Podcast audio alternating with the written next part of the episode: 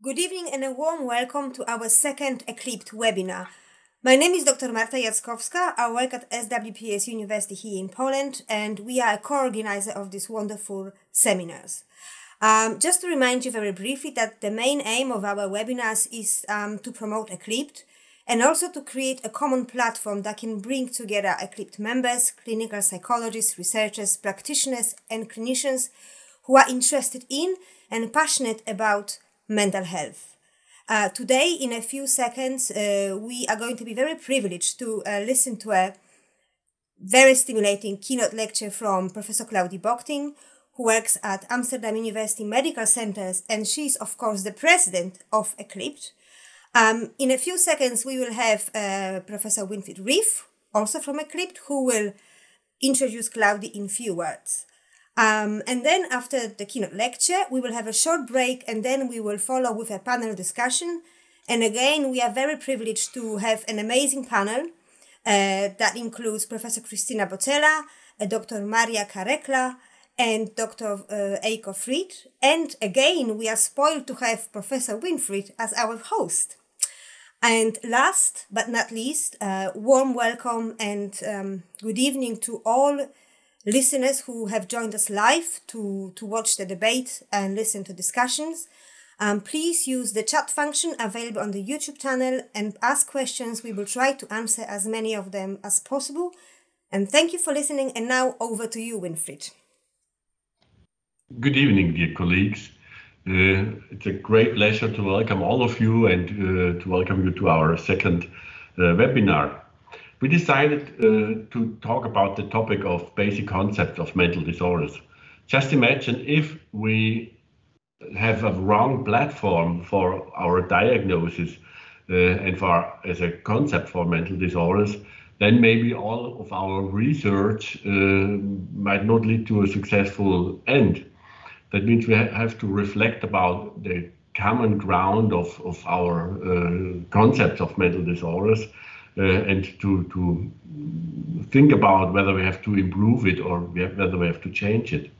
There's a lot of agreement nowadays that our current approach to classify mental disorders using uh, categories of, of psychopathology might not the best platform to process and to progress in our field.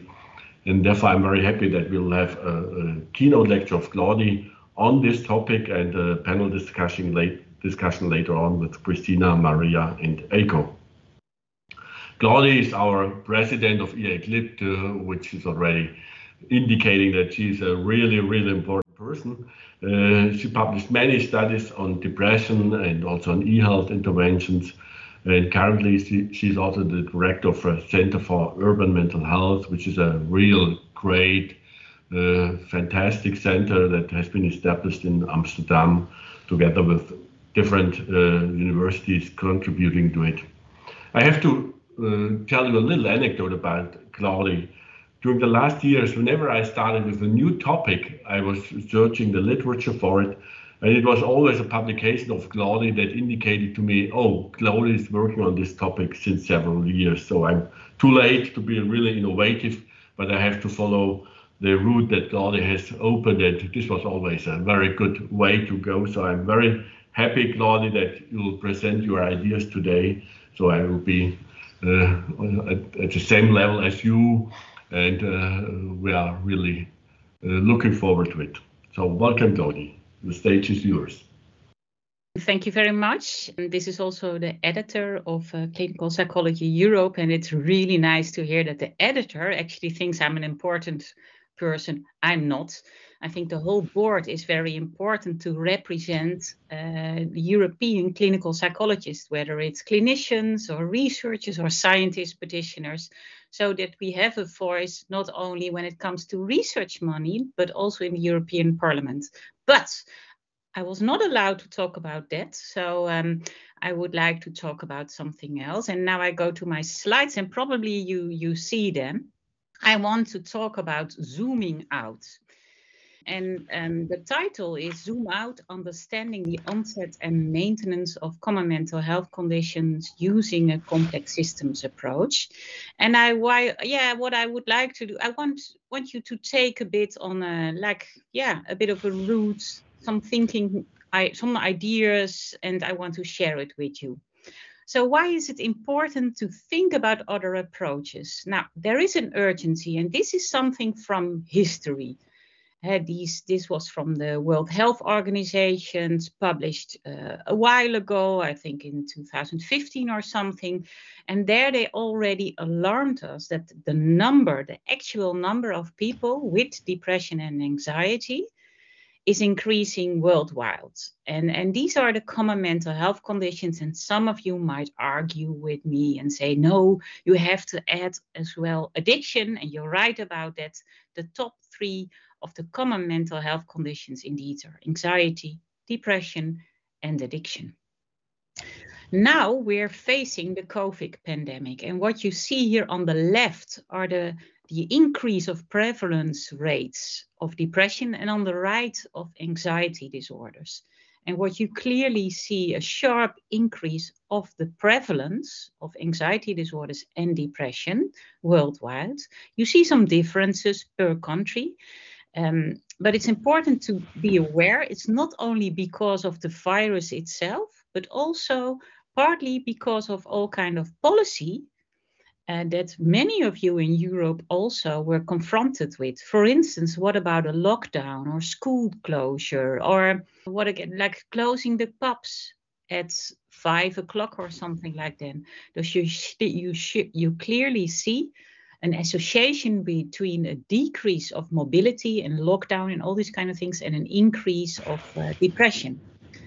So it's more urgent than ever to think about mental health. And we are here all, yeah, with all of you. And, and probably you're very interested not only in mental health, but also on what to do about it. And in this presentation, I want to start with making the case why we should zoom out and move beyond simplification. And I will also discuss a bit, yeah, what would be pathways, what, what would be ways that we could think about that we could do this.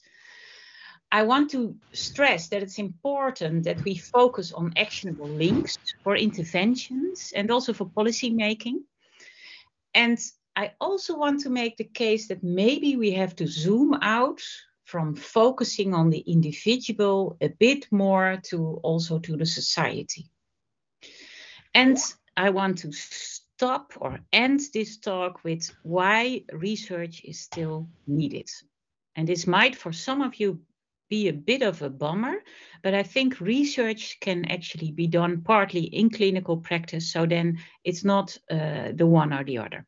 Okay, why should we move beyond simplification? What's the current status? So, the good news is we do have effective treatment. Sort of half of the people do respond to psychological treatments. So that's really something. If you talk to people in the medical field, so the medical somatic specialists, they say, whoa, that's really something, especially if it's demo- demonstrated against other type of care for instance, not wait list, but for instance, other type of care, like for instance, treatment with some kind of antidepressants, antidepressants or other types of care. So be aware, sort of 50% of the people do respond to current treatments all over the place. So for most common mental health, uh, for most mental health conditions, but we mostly focus on the individual. And now I see already some people disagreeing with me. Okay, I go along with you. Of course, we include sometimes the family or we have even even a family family therapy. And also sometimes we include schools or neighborhood and so on. But we hardly ever ever intervene on a societal level. And there is a bit of a problem because our the effect sizes of our treatments actually did not increase over time so if you're a very, very positive person, you could say uh, the last 30 years it did not increase. And be aware, we're already in 2020, 20, yeah. So since 1990, no increase. But some of us or some experts say no, it's already since the 70s, 80s that you do not find any indication that there were new interventions that were more effective. And maybe some of you now say, ho, ho, ho. What about acceptance and commitment and mindfulness and EMDR? the effect size are sort of comparable also with new treatments. That doesn't mean that they are not meaningful. For instance, think of all the work that have been done on online interventions. They are effective as well. And the good thing about them is they're also, if delivered in the right way, are also highly accessible. So I'm not saying there is no progress, but on the effect size, we could debate on it whether there isn't pro- there is progress. Now, you could say maybe there's something wrong with the classification and diagnostic models, as uh, Professor Reed Rief, sorry, already mentioned, but you could also say maybe our theoretical models, our underlying models, maybe there's something wrong with, uh, with them. So these etiological models that actually explain why one person gets, for instance, a depression, whereas another person not. So what we did with this team, and they're still laughing here later on, you find out why it was not fun to do that. We did a systematic search on the evidence for the leading etiological model that actually feed into current treatments of depression, also biological and psychological and gene environment and la la la. So basically, we examined did these factors indeed are these factors S derived from these etiological models? Are they at least, yeah, predictive before there was, for instance, in this case, a depression? And we examined psychological models like the cognitive model, the behavioral model, what is it, all kind of diathesis stress models, personality-based models, neurobiological model, and also gene environment mod models. So what did we find? Ah, that was a bit of a thing because it was like finding a needle in a haystack. So we found almost 140,000 articles that claimed to examine etiological factors for, in this case, the onset or maintenance for depression. But when we went through it, and be aware this was a large team, you're still smiling at the beginning, it turned out that less than 0.1% actually study this. So most of the studies actually studied it at the moment that people were already depressed. So then that's interesting because then it could play a role in the maintenance, but then you do not know is this also an important factor for etiological models. Um, by the way, we didn't find any evidence for more neurobiological factors that they indeed predicted onset in this case of depression. And these papers in the meantime are all uh, published. So if you don't believe me, and I think you should not, because I, was, I also I did not believe it at first. Um, then you can all uh, uh, discuss it or you can read it a bit more. Maybe important to be aware this is not the full literature. Eh? We only focused on the main, the leading models that feed into treatment. For instance, antidepressants, CBT, psychodynamic treatment, interpersonal treatment. Eh? So only the leading ones. So what did we find? We found actually scarce evidence for these leading and mostly biopsychosocial models. We did, by the way, find some evidence for the cognitive model. It was quite consistent, and, and you do know that many of the studied interventions are actually cognitive behavioral uh, therapy. And yeah, so the cognitive part, there is indeed some evidence there. And what is even more important and surprising, the majority of all these studies, and this has been reported before, did study no more than one or two factors. And this is interesting because we did a whole interview round with all kind of experts in the field internationally. And then we asked them, okay, what kind of factors are important for the onset and maintenance of depression? And almost everyone said, yeah, these are biological factors, psychological factors, social factors. And this also includes, of course, what is it? Trauma, uh, life events, but also, for instance, social economic status. There was actually no one that said there's only one factor.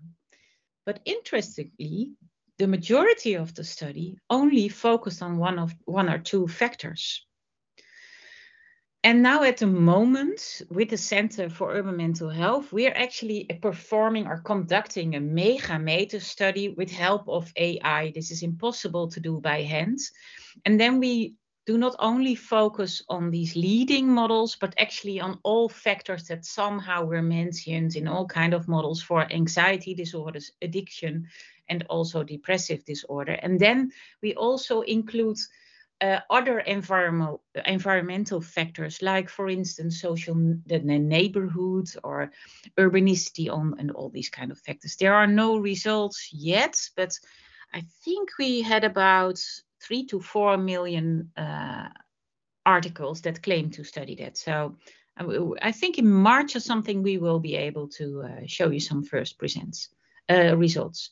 So you might consider mental health conditions as complex systems. Uh, there's one thing many of us agree on, but not everyone, is that you cannot find a single underlying cause for a mental health condition, even not for something like schizophrenia.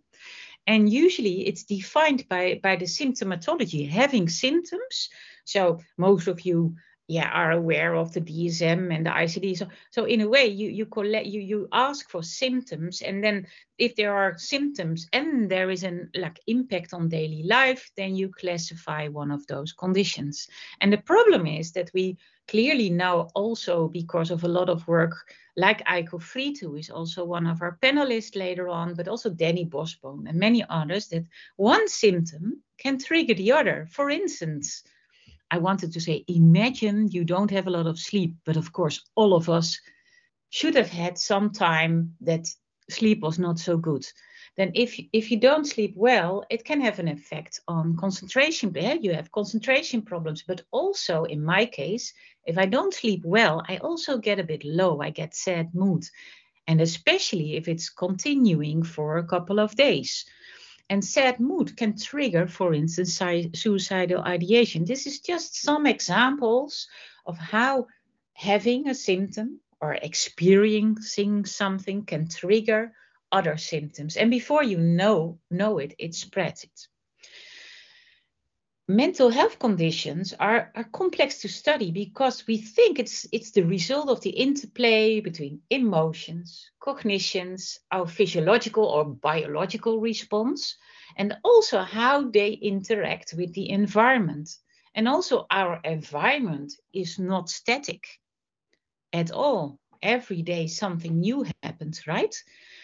Um, so you could perceive this like a sort of a dancing system that is constantly moving.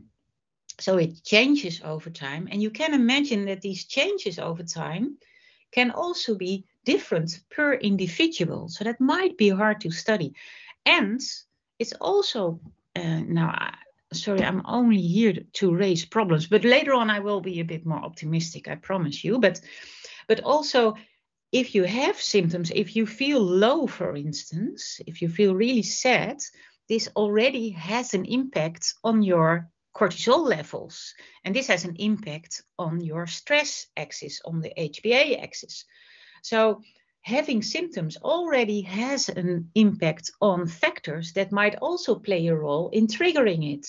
Another example, feeling sad also gives you a bit more talent to have negative cognitions, right?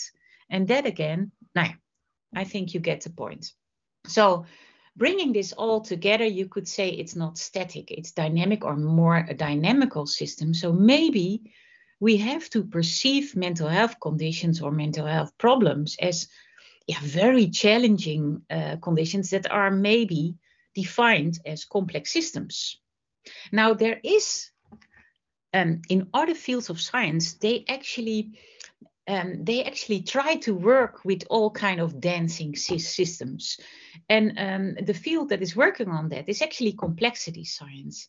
And complexity science um, is applied in many fields. For instance to explain criminal networks what's the best way to target a criminal network? Should we wait till we have Al Capone? Or should we maybe um, uh, target at another place? And I can predict you already, we shouldn't wait till we have Al Capone. It's better to target somewhere a person that cannot be easily replaced, like the electrician, because if you wait for targeting Al Capone, the criminal network learns and gets more aggressive. I'm not allowed to talk about this right now. Let's go back to mental health. But it has also been used to explain frailty in elderly or to explain mass mortality among fish in shallow lakes.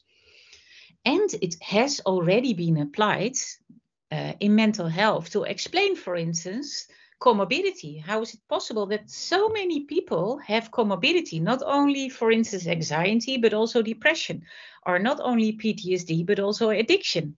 And you can maybe explain this by that one symptom triggers the other and the other. And this has been done, for instance, by uh, studying symptom networks like for instance by Danny Borsboom, Angelique Cramer, many, of course, Eiko Fried as well, Laura Bringmann. There are many, many that work on that. And not only on symptom networks, but the cool stuff is they're now also replacing the symptoms by psychological mechanisms, for instance, avoidance. Okay, so how can we move beyond the simplification? And what do I mean with simplification? that you focus on one to two factor and just you act like there is no world around this person with other influences.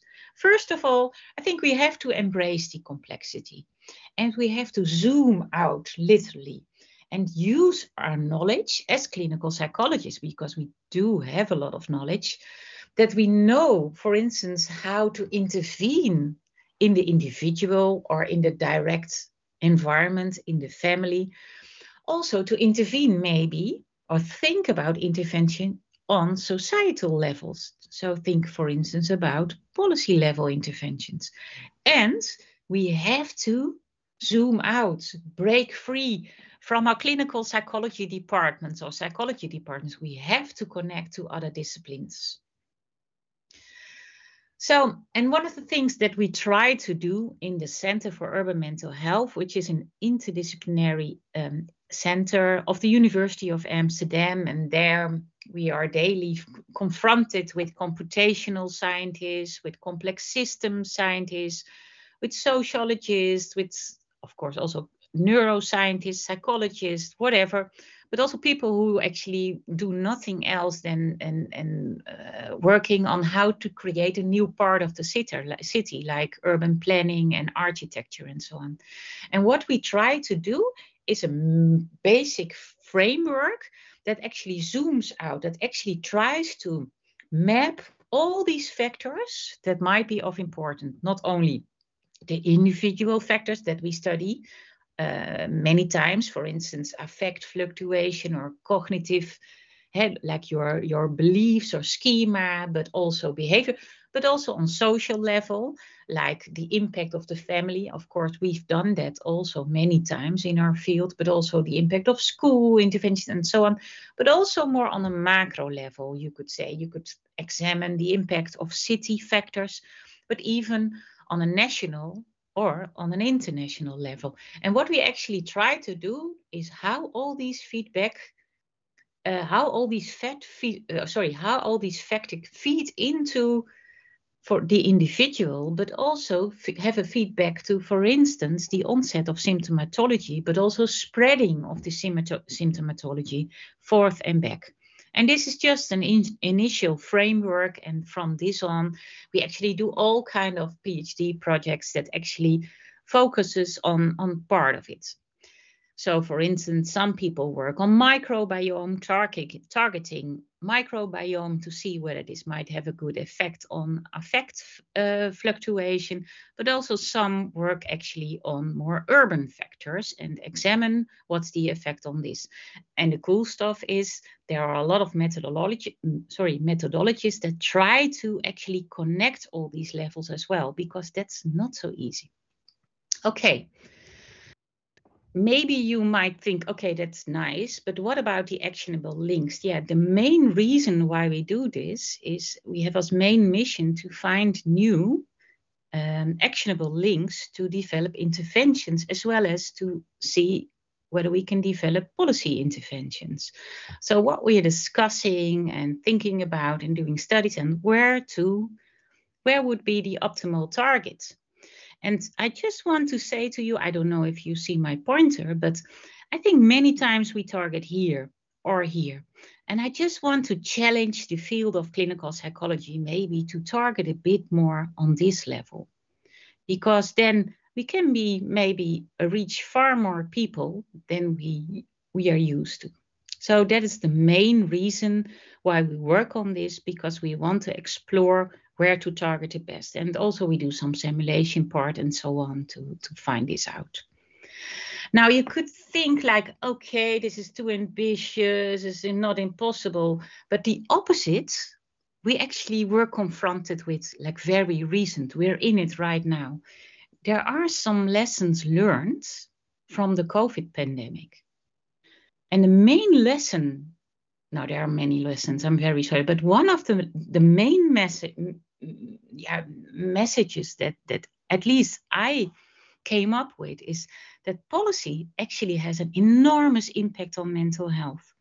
In the beginning, I discussed with you that the prevalence of anxiety disorders and depression worldwide is enormously increasing with COVID. And there seems to be an impact of policy making on this increase. So we do find indication, and there was just recently a meta-analysis out on this topic that clearly showed, for instance, school closure has an enormous impact on the increase of prevalence of mental health conditions. And the same holds for probably lockdowns and um, all kind of other measures that has been done policy measures. And now you could say, of course, that's the opposite. But I think actually in my life, this is the first time that I have no doubt, doubt anymore and actually prove that policy can have a big, big impact on the onset, but also the maintenance of mental health conditions. So, what if we could help policymakers to intervene on this? And this could have a big impact on the prevention, but maybe also on the curation of mental health conditions.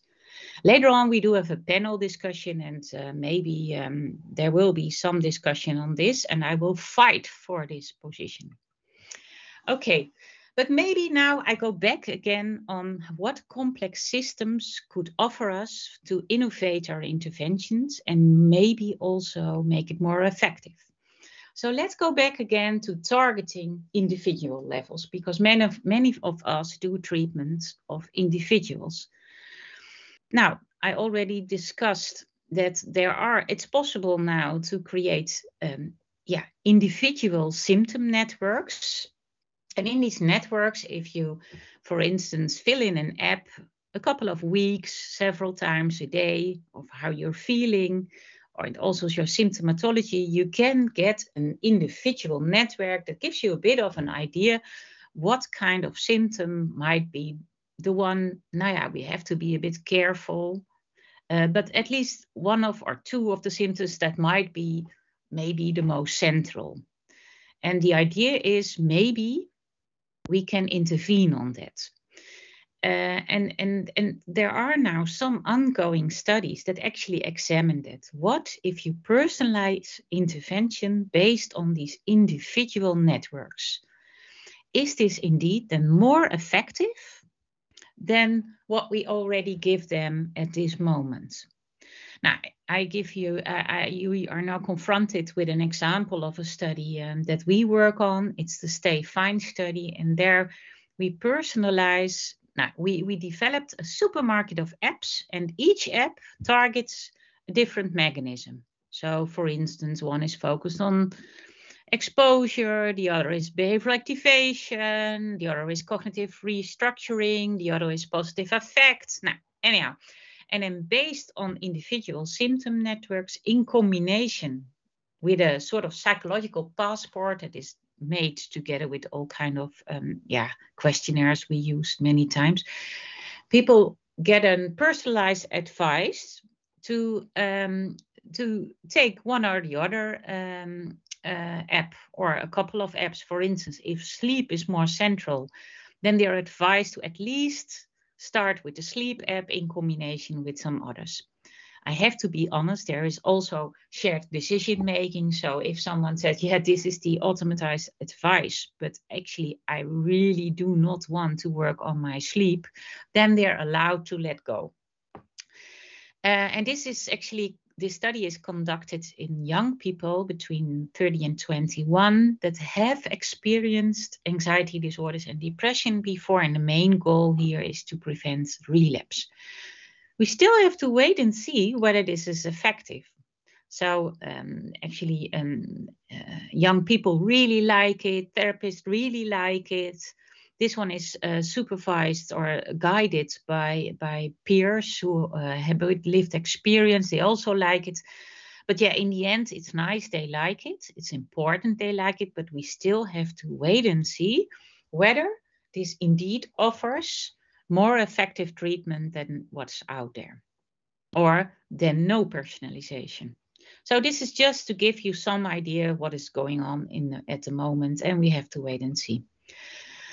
You could also target based on, for instance, group networks. Networks you could target on a group level. So, say, for instance, based on social media, you could make, and that's quite easy to do, a network of young people and how they're connected with each other.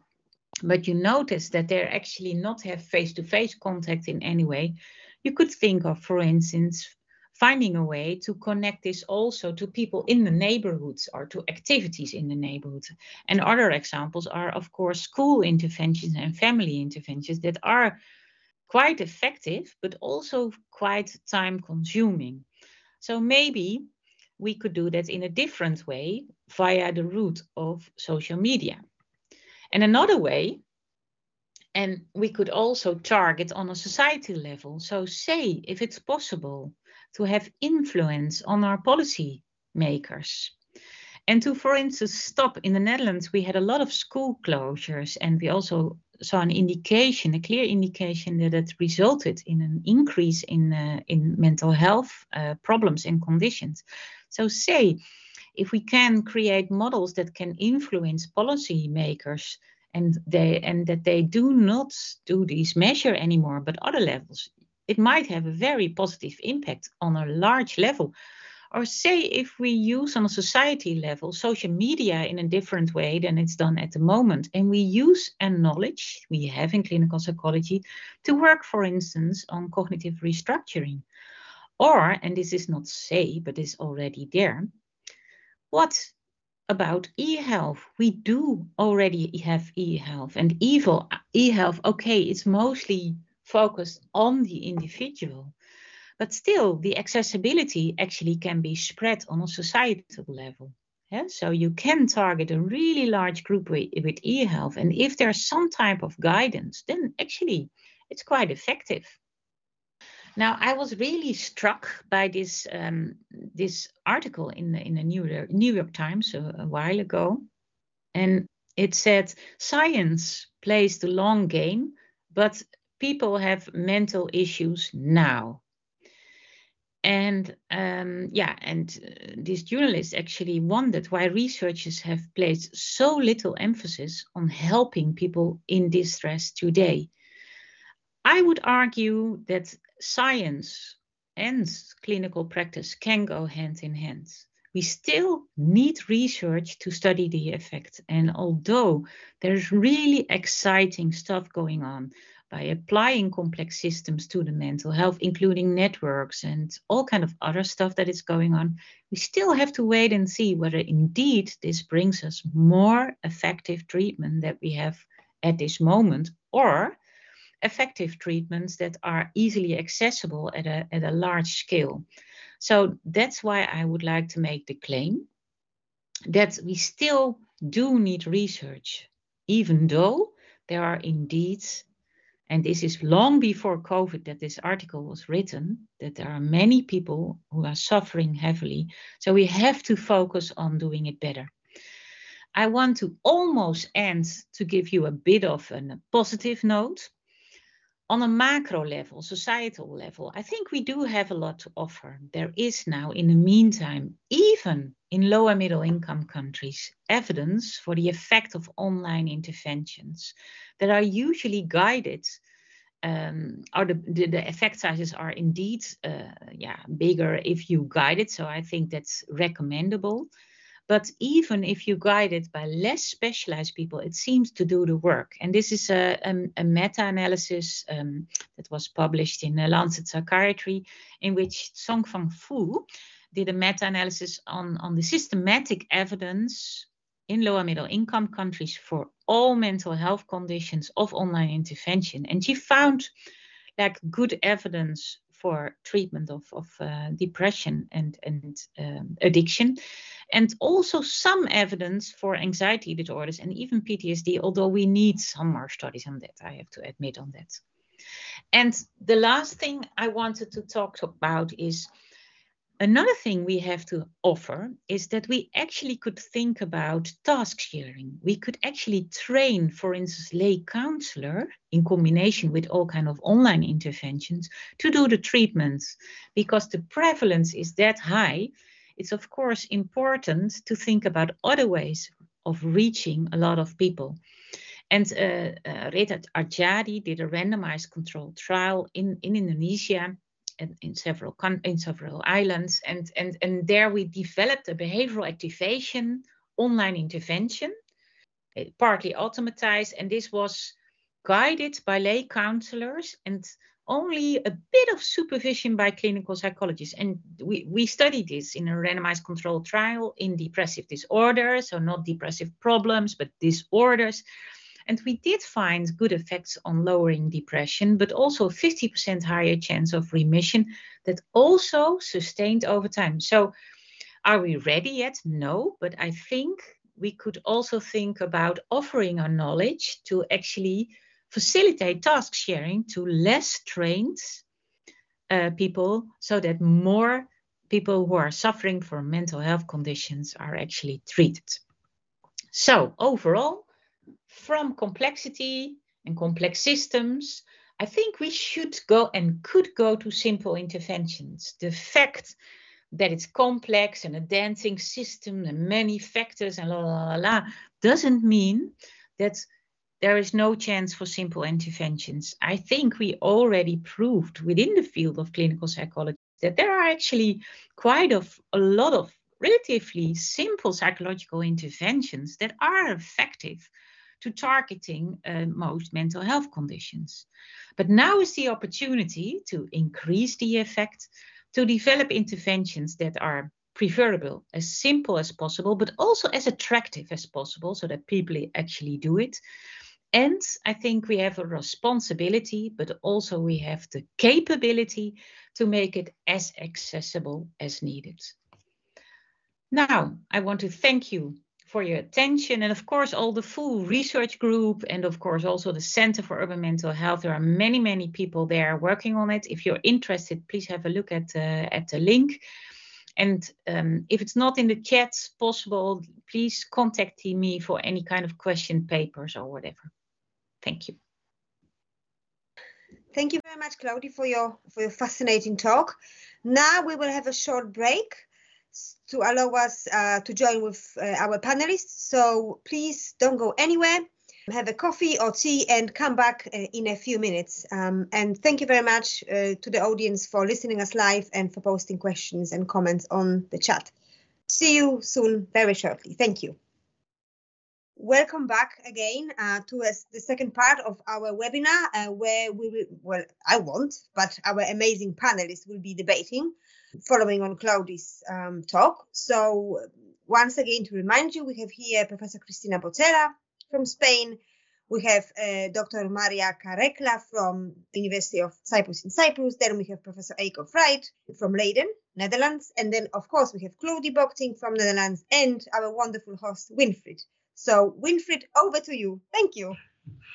Thank you for these uh, friendly words. Uh, welcome again. And first, I want to thank Claudia for her really stimulating talk. I think it's so important to have people like you who broaden our vision uh, and, and to, who bring our attention uh, not only to the very little things we are working every day with, but to, to the broad connections in our societies. This was really very stimulating. And this brings us to the topic of our uh, panel discussion. Uh, this is uh, how to develop new concepts of mental health that stimulate better, more successful interventions. And there is a lot of movement away from the traditional counting of psychopathological symptoms, but in the direction of, uh, of investigating transdiagnostic factors or uh, mechanisms of mental disorders. And uh, I know that uh, Maria and Cristina uh, have published on that, and they are, uh, I'm pretty sure that you will present stimulating ideas on that. And we also have Eiko coming from Leiden in, in the Netherlands, who has published a lot on using network models to bring our understanding of mental disorders on a more empirical basis, uh, which is something I think which was really necessary. So uh, Marta has already introduced our speakers. Therefore, I would suggest we can, we directly start with the discussion. And I would say I would suggest that our panelists start with a comment. Uh, what do you think? How should we continue with developing concepts on mental disorders and mental health? What would be an improvement? And at the very end, it should also help to design new interventions or more effective interventions. We have no defined list yet who wants to start, so I would say let's do it. On, on my list, the first is Cristina Botella from Spain. Thank Welcome, Cristina, and Thank you. you're invited to start. Thank you. Uh, good afternoon, everyone. Uh, first, I would like to congratulate Professor Rief for organizing this excellent webinar I think it will be very, very useful for all EACLIPT members and all clinicians interested in treatment. And also, I would like to congratulate our speaker and our president, Claudi Bockting. Not only, not only, yes, for this excellent presentation, an inspiring and very impressive presentation, but also for your impressive research career in fact, I think the fundamental idea you have defended here, combining complex uh, complexity and simplicity, has been latent in your work for many years. Yes.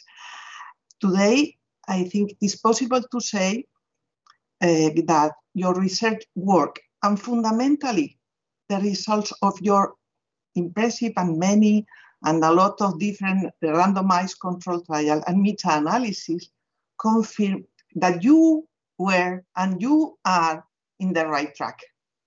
I strongly believe that your results as a whole will have a clear impact on general clinical recommendations and in the future will benefit many patients suffering from recurrent, recurrent depression or other psychological problems. Good, really, congratulations, Claudi. and taking advantage of the fact that you are today with us, I would like to ask you some questions. They refer to several aspects. What type of psychological intervention should we use?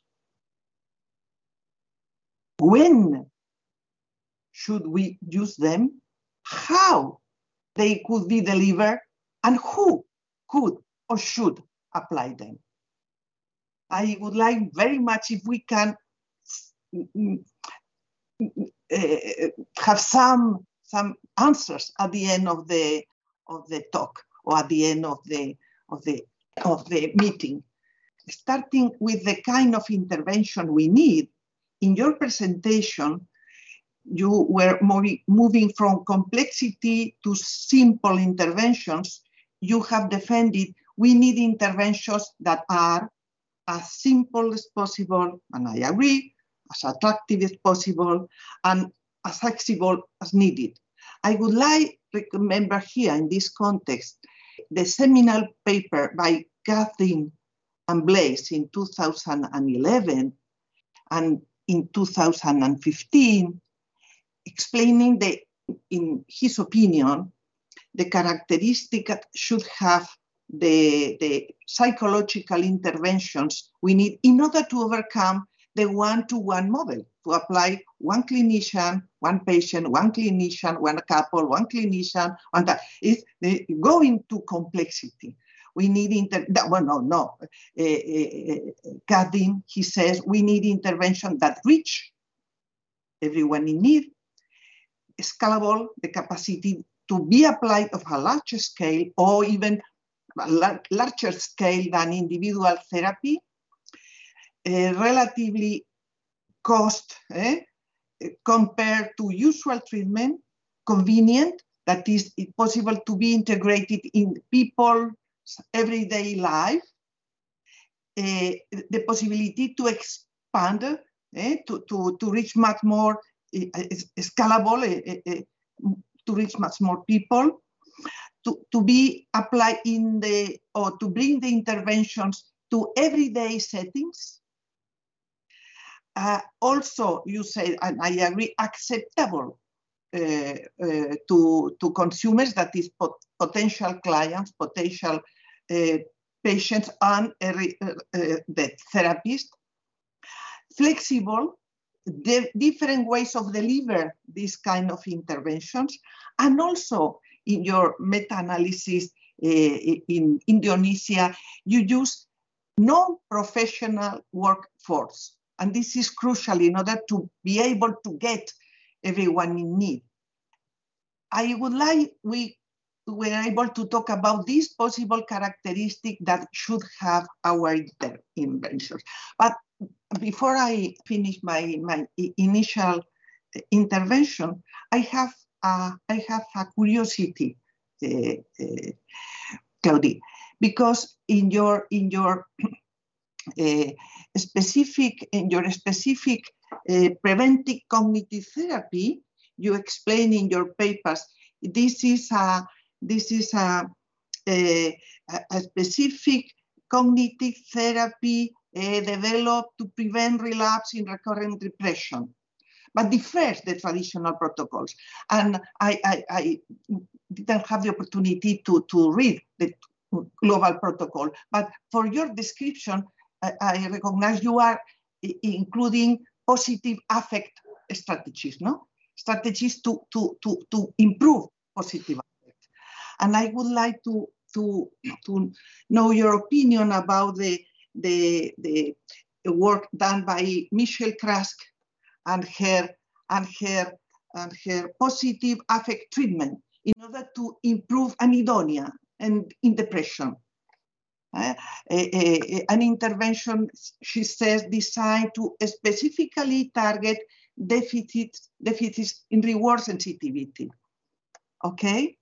And this is also related, and I finish here, with the possibility of using, uh, uh, that is taking into account the, the important uh, comorbidity we can find in, in the mental, uh, in different mental disorders, what is the possibility or your opinion about the possibility of using transdiagnostic treatment protocols?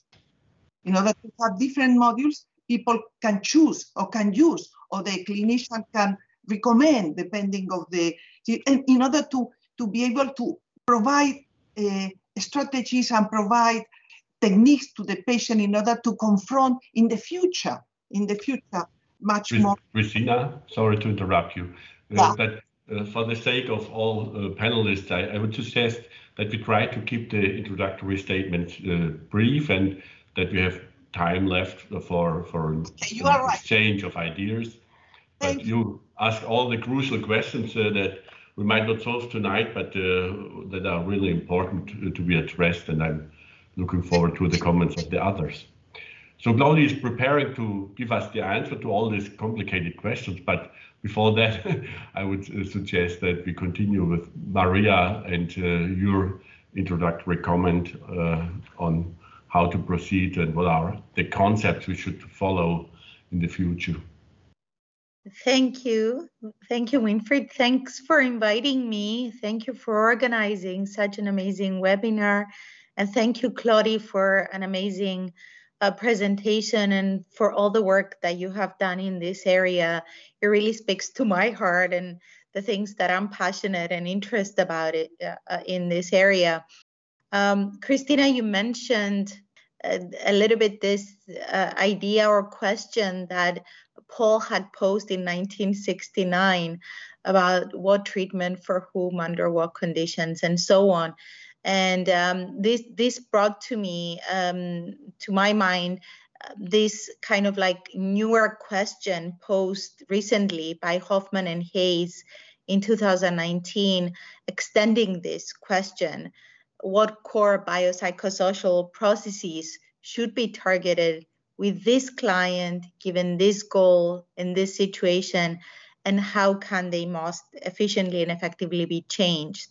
So I just wanted to pose that there as well, that we take this together into consideration um, and to start exactly, you know, examining some of these things that both Claudia and Cristina pointed to. That maybe we need to start moving towards targeting mechanisms in research and practice, like moving away from the idea of just, you know, targeting symptoms and syndromes and signs and all these things that we've been um, kind of like confined as well in our uh, you know conceptualizations of, of conditions and uh, how to intervene and start to examine uh, the events in context like the both the historical situational context uh, collecting data in multiple ways across all these different levels and and modes um, and across time. I heard before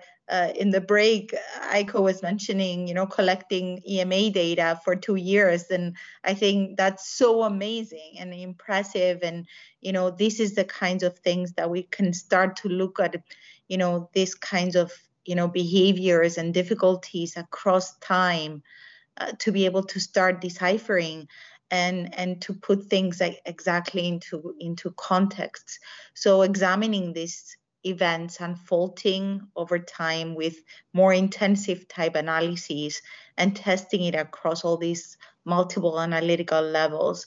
So i'm i'm really excited by all this work being done and all the work that claudi already uh, presented to us. And i look forward to discussing all these also questions that cristina posed. Um, and I'll pass the floor on to the next speaker. Thank you, Maria, for this clear for better focusing on mechanisms, on, on personalized approaches. Uh, I think this is this comes from the heart of most of us.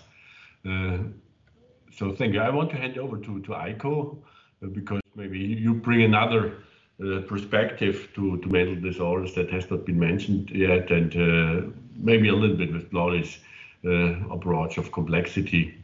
So I'm excited to, to, to listen to your ideas about uh, future concepts of mental disorders. Thanks, uh, Winfried. Thanks for the invitation. I'm very humbled. It feels like it was yesterday when I was a student and I was reading Claudi's papers, and now I'm here to discuss um, discuss with her uh, complexity science. I'm, it's fantastic. Um, I'm not clinically trained, right? So I um, did a PhD in psychology broadly. I'm a researcher. I did internships with, with some patients and so forth. But unlike most of you, I'm not clinically trained. I'm an outsider here. And so maybe an outsider's perspective is helpful a little. Um, because when I read papers in graduate school, everything seemed so oversimplified to me. And Claudia highlighted this in her talk. Most research papers talk about one risk factor or one disorder. And it seems so bizarre to me growing up in, in academia that people would think so oversimplified. Right? There's a lot of recent work that most of you will have read. Um, the, the one egregious example that I use in my papers is an ADHD paper from 2017 on neuroimaging, where the authors quote in the abstract that AD, that they find systematic differences between people with ADHD and healthy controls in uh, neuroimaging. Therefore, ADHD is a disorder of the brain. Like these sort of statements you see everywhere in science. And then you know, I grew up, I became a postdoc, and I started talking to clinicians. I started talking to people who wrote these papers, and they all said, no, no, no, no, we believe into the biopsychosystem social approach. And as Claudi mentioned, right, um, she they interviewed so many people, all of them said, no, no, it's a really complex world. And so I only learned then that there's this divide between how clinicians practice psychotherapy, how psychiatrists often practice uh, pharmacology, and how we write research papers. And that was kind of odd to me to, to see this divide. Um, and I think we're not doing people justice, and I think it's harmful to oversimplify. I think we've told ourselves stories in the literature uh, at times, and I, I yeah, I, I, see that as a fundamental barrier to progress. And so, um, Claudi's solution that I share is to embrace complexity as much as we can.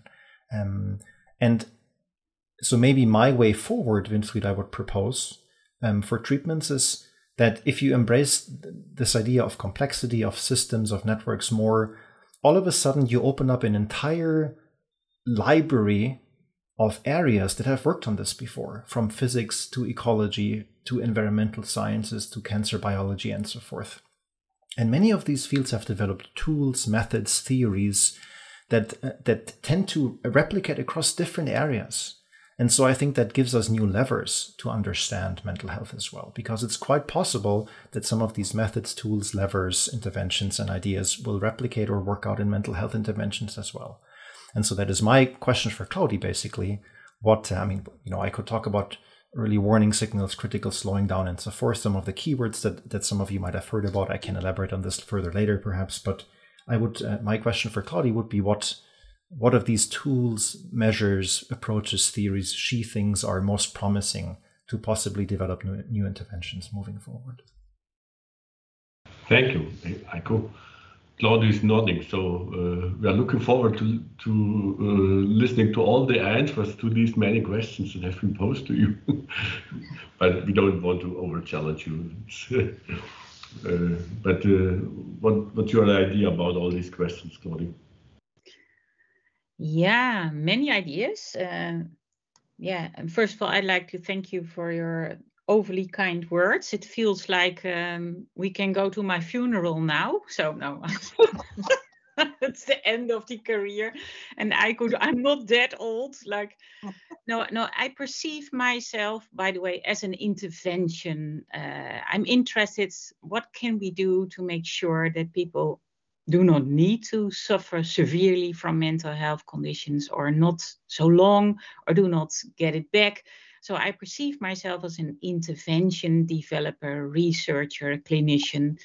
And the only reason why I'm into this is because we actually, yeah, you have to go into the fundamentals because no one believes what we actually wrote down for, for decades and decades. It's an oversimplification. We have endless amounts of research lines that that but you could say on the other hand we probably need that also so we needed uh, uh, uh, decades of specialization to be able to get next to get to next steps so it's also a bit of a ritual to be able to have hope and get to some kind of knowledge. And from that on, we think, okay, how to move forward now? And I think personally, to start with the positive side, it's really, really cool that we do have effective treatments.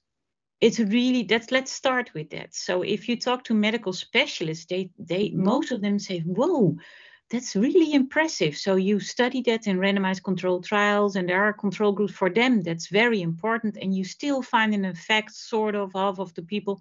And still, okay, we can debate on that and on control groups and anyhow. But this is also on an individual level that, that patients actually report. So let's start with that. It's not that we do not have nothing. This simplified approach actually brought us a lot of knowledge and also the knowledge that we can make a difference for a relatively large group. We're not too good in the prevention stuff, by the way, in preventing uh, common mental health conditions. So we're trying, and there is some music here and there, but we have to do better on that. But overall, the treatment for most common mental health, we're doing relatively good. The only thing is, like, the discoveries have been done mostly, oh, oh, by the way, not by theory work and so on. Although I know I I, I have to be a bit, um, yeah, um, bit careful now. But most of them were actually coincidence. We we found out, not we, our ancestors found this out coincidentally, for instance, with behavioral activation and even cognitive behavioral therapy. And then later on, we thought of the theoretical background and then worked on it. And then here and there, we found some some evidence. And the same holds, by the way, for more the psychodynamic oriented or client centered or whatever. So, now anyhow, so I just wanted to make the case that also the simplification that we've done for a long, long time and the specialization also brought something. But now I think it's really the time to zoom out and be aware we also did not have a lot of options to zoom out. I had a bit of a strange hobby for a long time.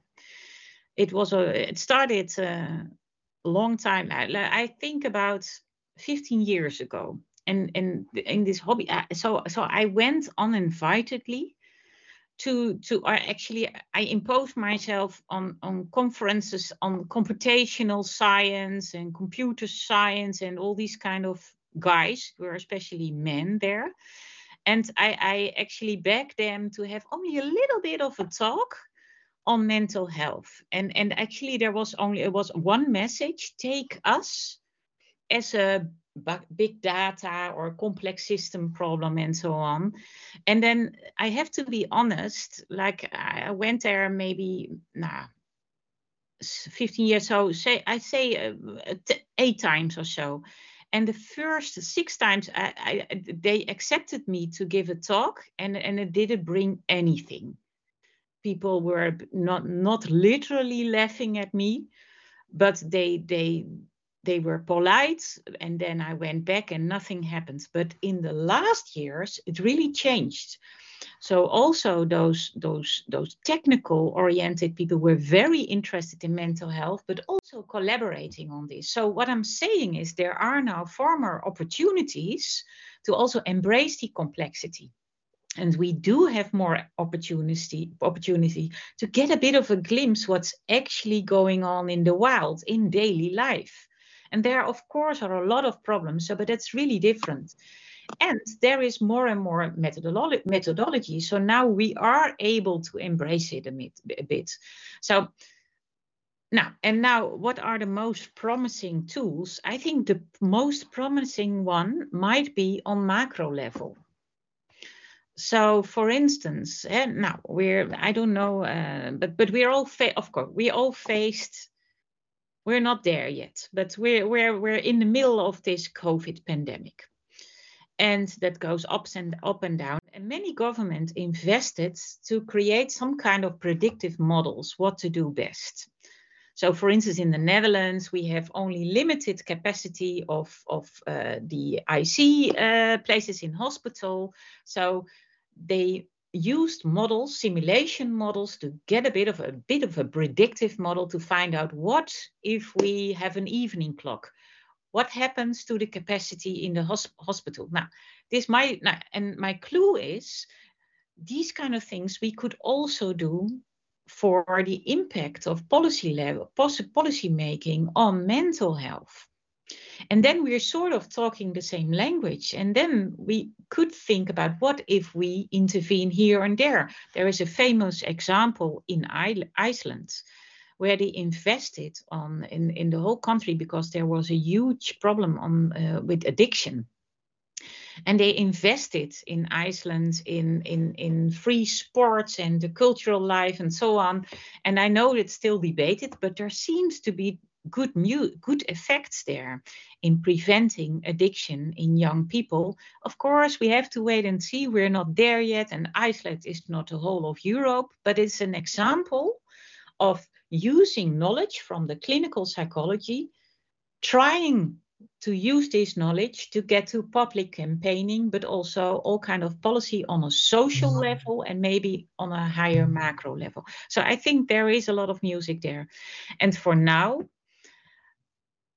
yeah, I do work also on some studies on personalization, and it does make sense as a clinician because I think every clinician will say, I always personalize because it's impossible to to to do something with a patient that this person thinks that doesn't make sense. So for us it's yeah we always personalize but we do not do this on empirical grounds. So it would be very cool if we are able to do that on empirical grounds but only if treatment is more effective. So i'm also too much of a researcher to know so that I, I don't know. For instance in the in the world in the cancer in, in if you look at the progress in cancer and personalization right? There is progress in in that um, most some of no not most some of the cancer treatments chemotherapy can be personalized and this way it's more acceptable for them so you are less sick so your quality of life is a little bit better. But when I talk to the specialist on cancer, they say, yeah, but we didn't, we were not able to prolong lives. So, and that is a bit sobering because, yeah, I, so now to sum up, yes, uh, I do think that personalization might be a logical thing to do. I think that most therapists already do that. It does make sense if we do, could do that instead of on intuition on empirical empirical grounds, because a lot of the clinical intuition is sometimes not always the way the good way. Eh? We have some evidence on that. So, but we still have to wait and see whether indeed this brings more effective treatments. And then effective, I don't care about what you call to be effective. That could be the quality of life, or that people think it's important to go back to work or able to feel love again. That's really up to the individual, but I think that's uh, very important. And then maybe the next point that Maria and also Cristina mentions yeah, we have to know when, what, by whom. It has to be flexible, it has to be real time, uh, it has to be as little as necessary, but you have to scale up at the moment that it's necessary. It has to be something that has to be there lifelong because many of the mental health conditions unluckily are something that they, they return they relapse and this is not only for depression but also for addiction and many others. Um, i think what what a lot of the work that is done currently uh, with help of, of with the backbone of complex systems they are actually dealing with these issues not only what to do at this moment but also uh, they also try to incorporate the timing over time. So it could be possible, for instance, within one person, that in the end we find interventions that might be effective for this moment, but not in half a year when you're also dealing with a divorce. So that is actually quite exciting, right? I think there is music there. That given that we can study this in a different way, we might do discoveries that actually can help people to adapt the interventions according to what is happening at that moment and not only in their environment but also internally mm. and um, another thing you talked about um, also um, yeah um, yeah, well, I'm sorry, I have to check it again because maybe it's my interpretation. Now, yeah, what tools are the most promising? I think actually the current momentary assessments, apps, and so on, I think they are not very promising, to be honest. I think for interventions they are, but not for monitoring.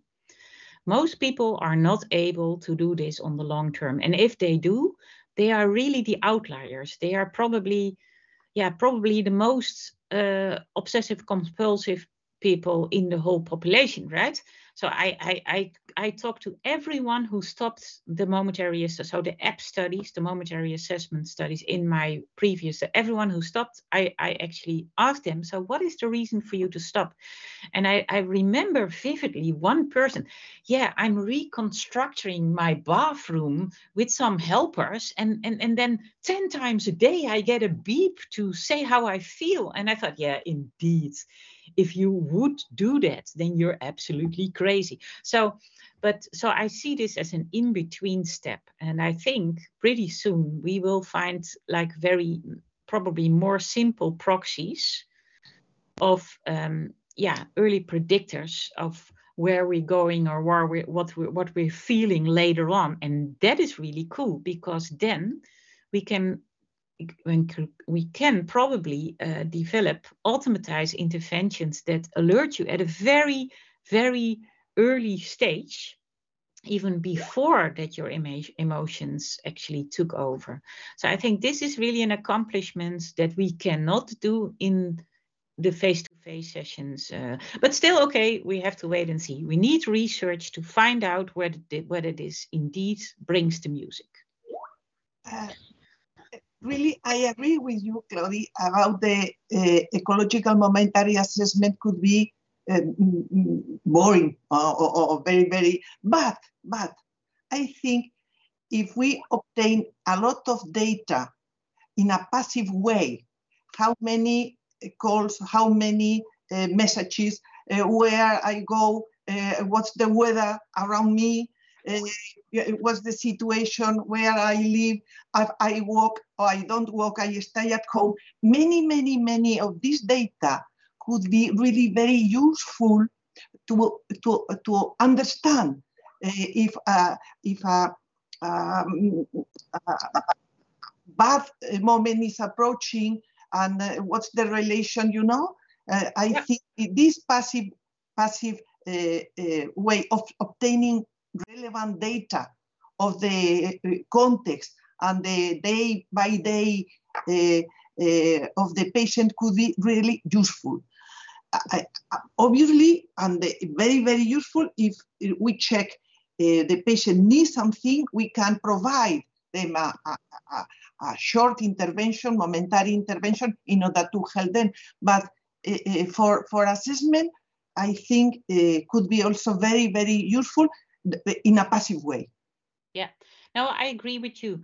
Like, uh, like wearing. Uh, it could be uh, like you, like everyone has a phone, so a lot of passive data can be. Uh, but still, yeah, we have to wait and see, eh, for what is really meaningful information. So we just retrieve the data from. Um, also based on an app of uh, affective items over time and and uh, it it ha- didn't have any clinical meaning later on. I was surprised, although there were high there were there were a lot of individual differences. It is the second time in the next so so so that mean what so the individual differences are larger than the meaning the individual meaning for that something will happen soon after, like, for instance, a depressive relapse or an anxiety. So we have to wait and see. But I do agree it's it's a very good idea to invest in uh, examining these proxies like passive data and so because that that there might be music there. So I think we have a huge research agenda that might have immediate effects on early signals when something is going wrong and that you actually can maybe partly automatize intervene on it. I see Eiko raising the hand. Yeah, I, I just wanted to comment on the EMA and the feasibility, Claudia. I uh, share your concerns there, of course. Um, we've done this in a few clinical populations now, people with psychosis even, and it's incredibly difficult for them, of course uh, to keep the focus, to maintain the concentration, to do this multiple times a day or even once a day. Um, so I really see the promise here in uh, predicting future onset personally, because then you can do it with reasonably healthy populations um, who are not uh, functionally impaired too much, who, who have the capacity maybe to carry out these tasks a little easier. And um, yeah, so I, maybe that's not intervention, that's prevention. But I think EMA is a more more likely candidate to be a successful tool there than compared to monitoring, as you say, which really is burdensome. And if we think of these disorders as recurrent and severe and chronic, we can't monitor somebody, you know, for 20 years using their smartphone, at least not with um, with EMA data. Um, so passive sensing will come in there and so forth. One short other comment. Um, uh, Claudia knows that in my lab we're doing this right now, and I just wanted to add how much information we get from qualitative EMA data. So we're asking see people just a couple very simple questions. Many of them will write five, six, seven words about current activity or with whom they are right now, or simply what's your worst thing today that happened or your best thing last week that happened. And why it'll be challenging to analyze this for obvious reasons it's remarkable how much information about a, a person's life we get from both, uh, you know, standard quantitative EMA data, but also qualitative EMA data in people, granted, who can do this two, three, four times a day for a period of multiple months. A good point. Yeah, yeah I think I can I respond to this just briefly because I really like this part because I just wanted to add like sometimes we we we think of really cool stuff right? And it's technology technology and la la la. But but i think the good comparison is actually compare it to simply ask one question how do you feel for instance? And see does it do better than that? And if this is the case then you then it might be something if you indeed are able then to prevent onset with, with some interventions, right? So I think there's a huge uh, research agenda with very good ideas. So I think as, as a community, we, we really need to, to, to, to yeah, to go on stage and really ask for really large, large, large funding to work together on this uh, because we have to make a difference for individuals and not only in the cure but also in of course in the primary prevention part there's another thing i would like to add Eiko. i think that EMA or momentary assessment with an app actually does have something to offer to offer that we didn't have before because you might be able to predict what will happen that day or the day after whereas many of the epidemiological studies predicted that some that that something happens in two or 20 or mm-hmm. 30 years. And that's not so interesting because we're quite good in in in in we know the risk groups. We don't need more studies on who is the risk group or not. We know. It's very easy. And if you're very lazy just focus on the low socioeconomic uh, status group and then you have it so I think there, but but that you are able to predict when or that something is happening pretty soon, that's very meaningful. For instance, when you're talking about a suicide attempt or suicide, clinicians want don't want to know whether this is someone that commits suicide at 20 years. No, you want to know, am I safe to let this people go home, this person go home? Uh, and is this person still alive next week? so and that is something I, I really i really think there is some music there as well. And there is also some evidence there already that is it's possible. Just to add one sentence um, as claudi knows we're currently building an early warning uh, system to predict depression onset in, in students. So this is exactly what we're going to do uh, claudi. And i i, I agree that um, we can't predict things far into the future at the moment using ema data but uh, the next week perhaps there's strong signals that we don't capture with these baseline variables, the broader ones, uh, the, the daily mood, um, daily sleep, daily activity, GPS plays a huge role there. Sorry, Maria. Uh, no, no, no. this is really interesting. Everything we're, we're discussing here, and uh, just to add, uh, agree with everything you guys have said, and just to add a parameter here, I think the the value of of EMA and some of this way of of approaching it is when we combine it um, with, you know, and and truly conduct like multi-model cross level type of research where um, some of the things that we've been uh, playing around with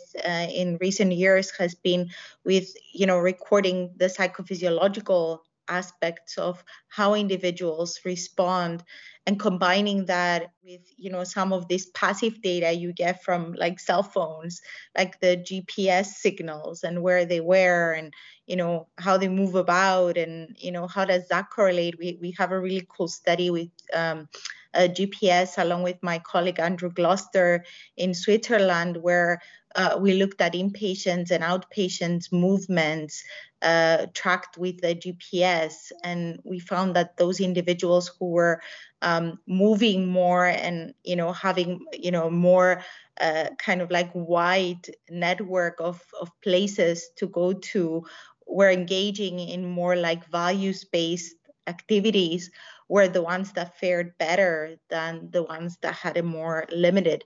So uh, like starting to combine data and and and you know getting this information from different levels, whether it's psychophysiological um, self-report with by EMA or, or otherwise, uh, some of the passive information we can just collect from individuals and bringing all this plethora of information together may start to give us some of these clues that we need either for prediction or uh, for intervening at the time when when uh, we need it or when um, it can help the individual. So really really interesting stuff happening in all of our labs i think Thank you, Maria, and, and, to all of you for your comments. They are really great. And uh, I want just to add on, on Maria, uh, because uh, I think we have so complex statistical methods. I've read some of Eiko's papers. It's hard to understand how complex and intelligent they are. And we have smartphones, they are so intelligent.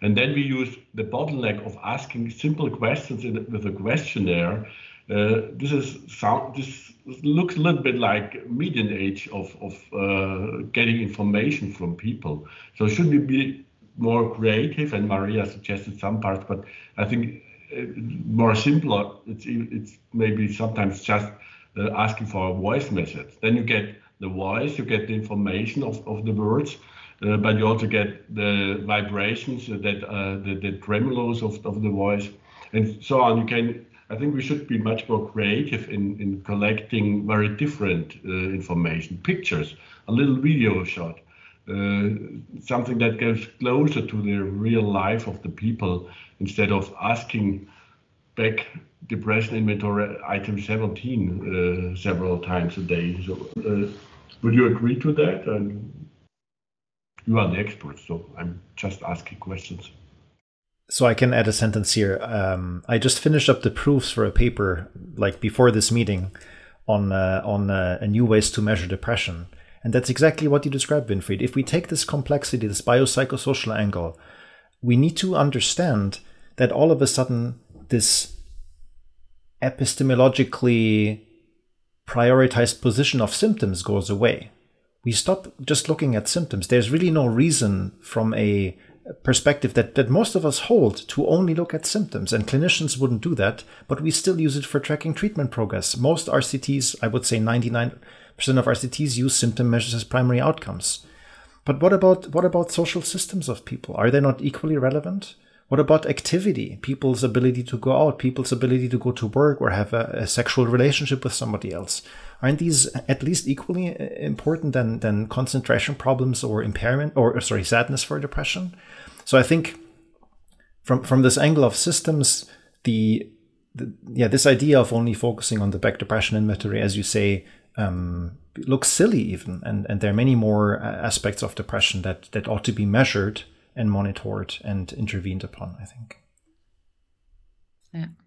Now, that is exactly what clinicians do. Eh? That's why uh, sometimes the, the, the, the start of the therapy is a bit long because they explore not only symptomatology, but also the impact on all levels of life and the development over time and so on. Um, I, I, have a more fundamental problem. I actually think these are not symptoms.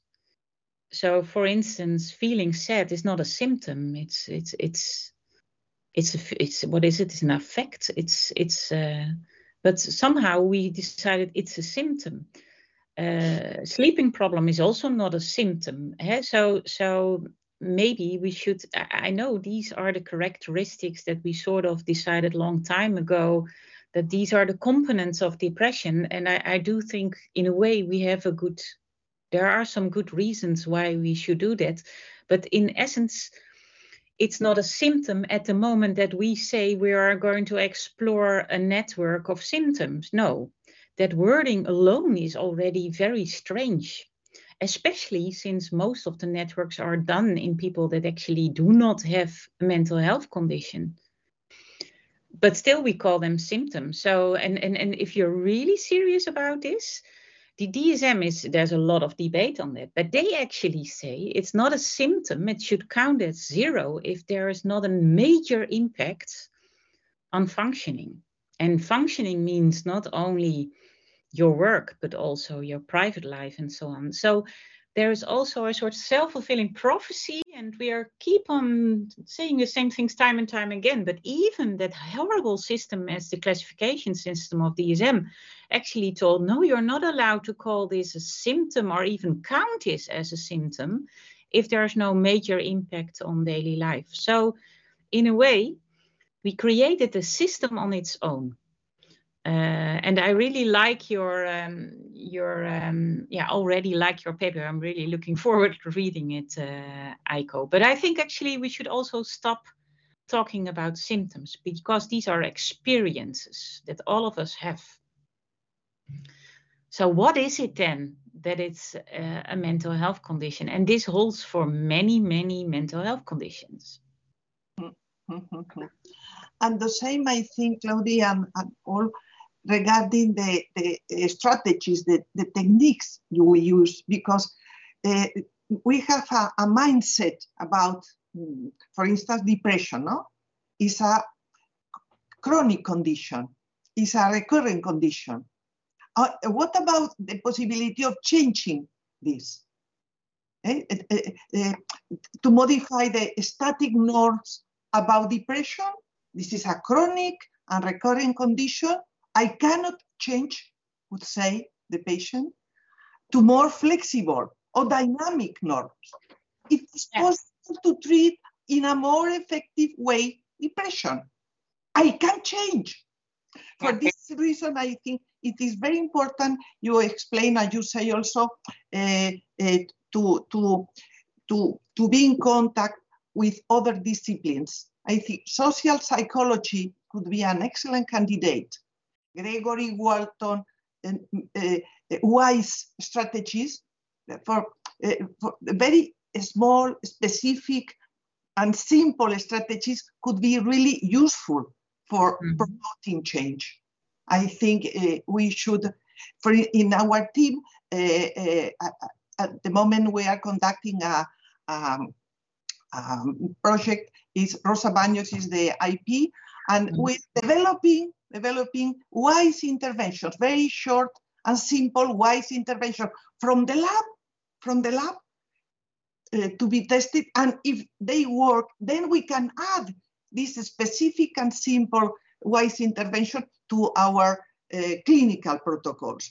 In order to change, for instance, the policy makers, we could design a, a simple uh, strategy to change the mind of the policymakers, to change the, the family of the depression uh, patient to change the, the, the, the, the way the patient confronts life. This is, in our opinion, is important to, to try to develop new, simple but very uh, uh, possible and effective uh, techniques yeah, I completely agree. And I, I, actually think, for instance, if you look at the work in lower middle income countries, for instance, by the WHO, the World Health Organization, and they actually did already a long time a great job in trying to isolate the most simple interventions and then testing it out and doing proper trials and so on and see. And actually, um, then, like in lower middle incomes uh, countries, they don't have all these specialists doing all the diagnosing stuff and so on. So they do it per definition uh, transdiagnostically. And there are actually quite good results with relatively simple interventions like behavioral activation. It's a, it's a very good candidate, but also problem solving, for instance. Mm-hmm. And it seems to do the work for actually uh, most conditions. So, so I tot- totally agree. Um, while listening to you, I, I, I did re- think oh, you were talking about transdiagnostic. Eh? You had a, a, question about the transdiagnostic uh, interventions. I actually think, but but but maybe I'm now a bit too pessimistic. But I think actually the most transdiagnostic um, intervention out there is CBT it's almost boring if you look at the evidence like every it's almost like of course in the meantime we specialized and we have all these specialized protocols but overall there seems to be the case that most interventions as studied within the package of cbt actually they seem to do the work So I think it's nothing new, the transdiagnostic part. The only new thing is maybe that we give up thinking that only the specialized packages do the work. Although I do think for some conditions it's necessary to do it slightly differently. For instance, response prevention, yeah, that might be for some conditions very essential and less for others. But I think yeah, and there was the debate last time at this webinar. It was a great debate between uh, uh, Stefan Hofmann and others. And, and one of them said, yeah, but where's the evidence that is indeed more effective than what we already have, for instance, in this case, CBT or other psychotherapeutic orient, orientations. And that's we still have to wait and see. So personally, I don't see any innovation from tra- transdiagnostic interventions because we're actually in there already for 40 years or more since the 70s. So yeah, that's a bit my my. Uh, so I think we have to do better, but that's very personal. Claudia, I think the the problem there was that you know a lot of the protocols developed, uh, you know, utilizing CBT was CBT for this condition, CBT for this other condition. Exactly. And it, it made it seem like it's very kind of like compartmentalized. So I think in reality, if CBT is a transdiagnostic approach, but I think kind of like the newer thinking is to move towards what you were alluding to earlier as well, like this more like kind of like more process based, like what Hofmann is proposing recently, along with Hayes, uh, and and also targeting the specific mechanisms rather than you know looking at conditions or syndromes or you know clusters of symptoms together.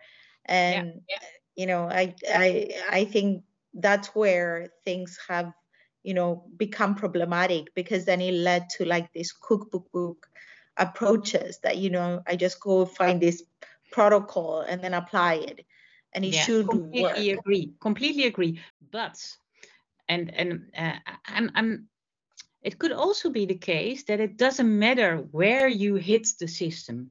So it could be the case that we're focusing all the time on these specific mechanisms that we have to target right and then there is the music. But if you if you look at at all the studies that that have been done on the evidence for working mechanisms, eh,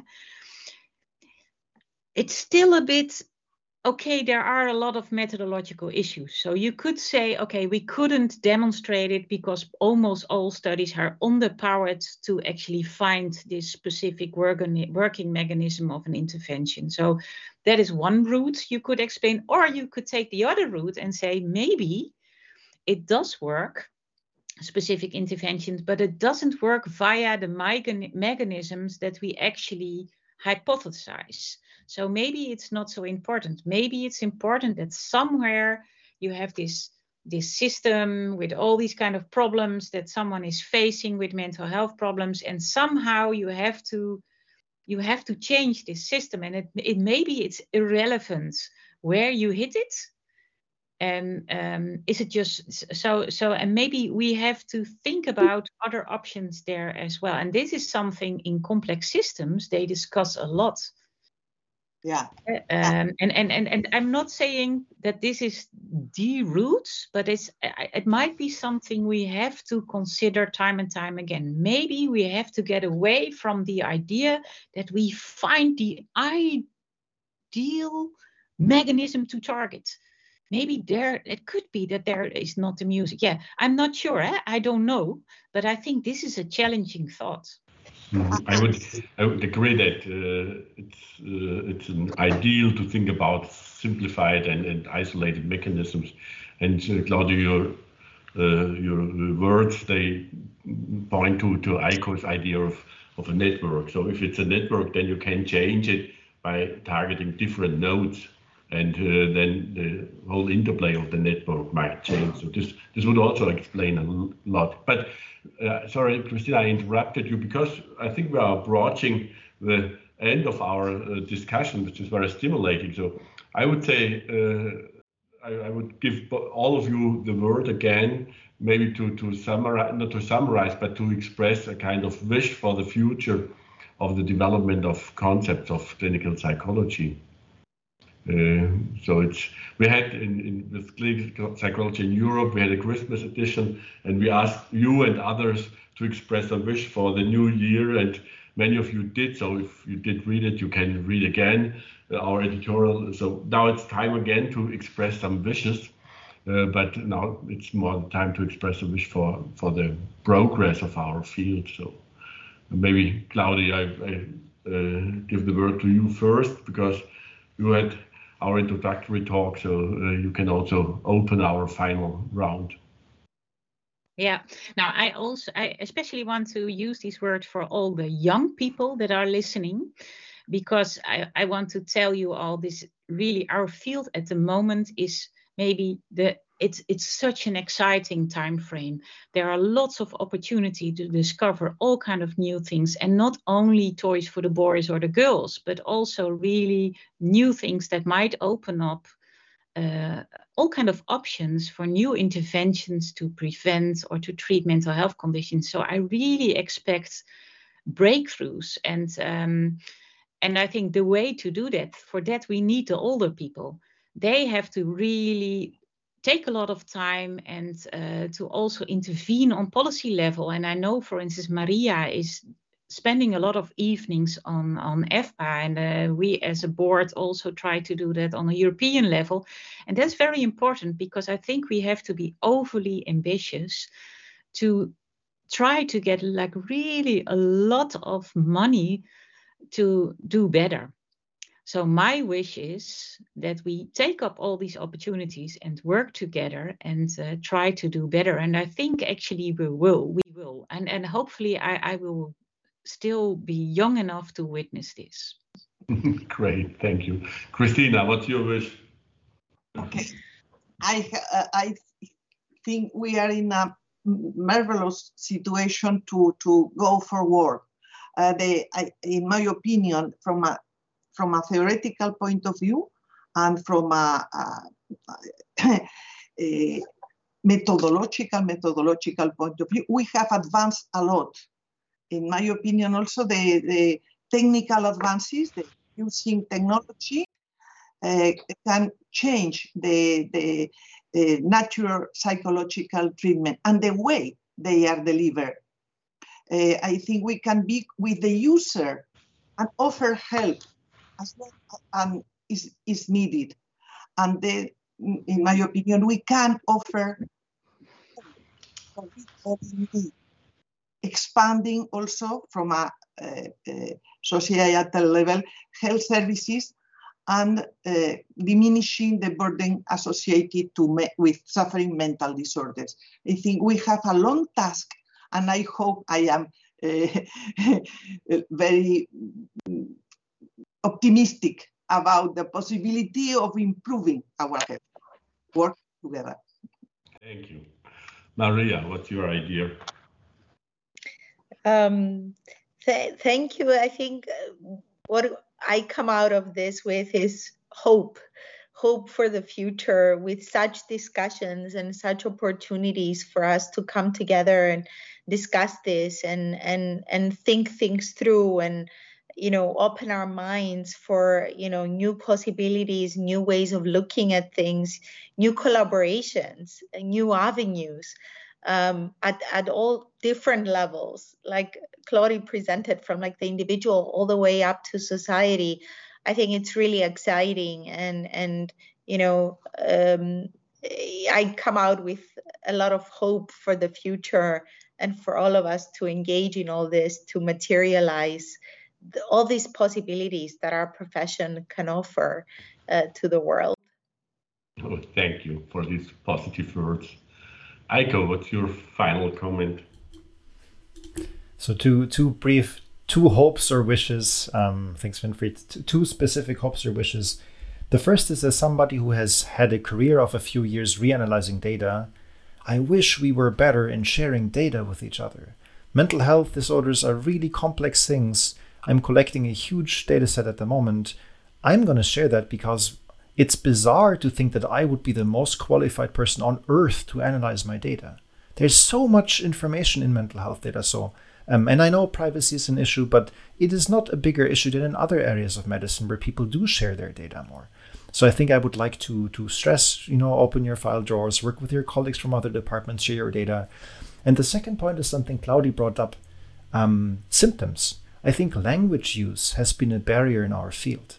I think we're keeping very few of us here today believe that depression is a unique, clearly defined thing that is the same for every person and fundamentally different from anxiety, from schizophrenia, right? Most of us believe that these are descriptive, possibly useful heuristics that categorize people in some way. But I think the way we use uh, language in papers, risk factor for depression, genes for schizophrenia, and so forth, we keep reifying these concepts, and I think it's it's problematic and dangerous and stands in the way of sort of embracing the complexity. I have no solutions for this, by the way. Claudi tried with components and elements instead of symptoms, and reviewers keep pushing back on that in my papers. It's not going to be easy, but I'm at least for, for myself, I hope we can think about the language we use a little more and maybe make progress that way. Thank you. Thank you to all of you. I think what we have heard tonight is the discussion at a breaking point, at a tipping point of our field. Uh, science has a first uh, uh, task to, to simplify things, to develop rules, uh, and we can think about Newton's principles of mechanics. So, but science has a second task to recognize when uh, the time is over for these simplified models and when we have to do the next step. And I think this is the point we are now, and which came, which became very clear in all of your statements. So, I'm really grateful for your stimulating uh, comments. Uh, and uh, so thanks again. Thanks, I think, for the, from the whole audience. and I'm looking forward to our next panel discussion. So people, please get registered and maybe Marta can even announce the next date that we already that we already fixed. So I hand over to Marta, our fantastic organizer of all these events, uh, and uh, so uh, Marta, maybe you have some last words. Um, thank you. I'm just one of the organizers. I'm not the only organizer. As you know, it's a huge effort and it's a collective work that we do. So from me, a massive thank you to all of our panelists for your inspiring but also humble discussions and for your honesty that things are difficult where they are.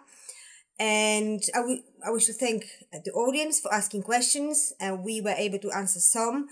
And then um, our next webinar is in middle May, and I believe it's 17th of May, um, and that will again be a Tuesday. So watch the space. Um, I, I can promise you that it will be another fascinating and honest and humble talk.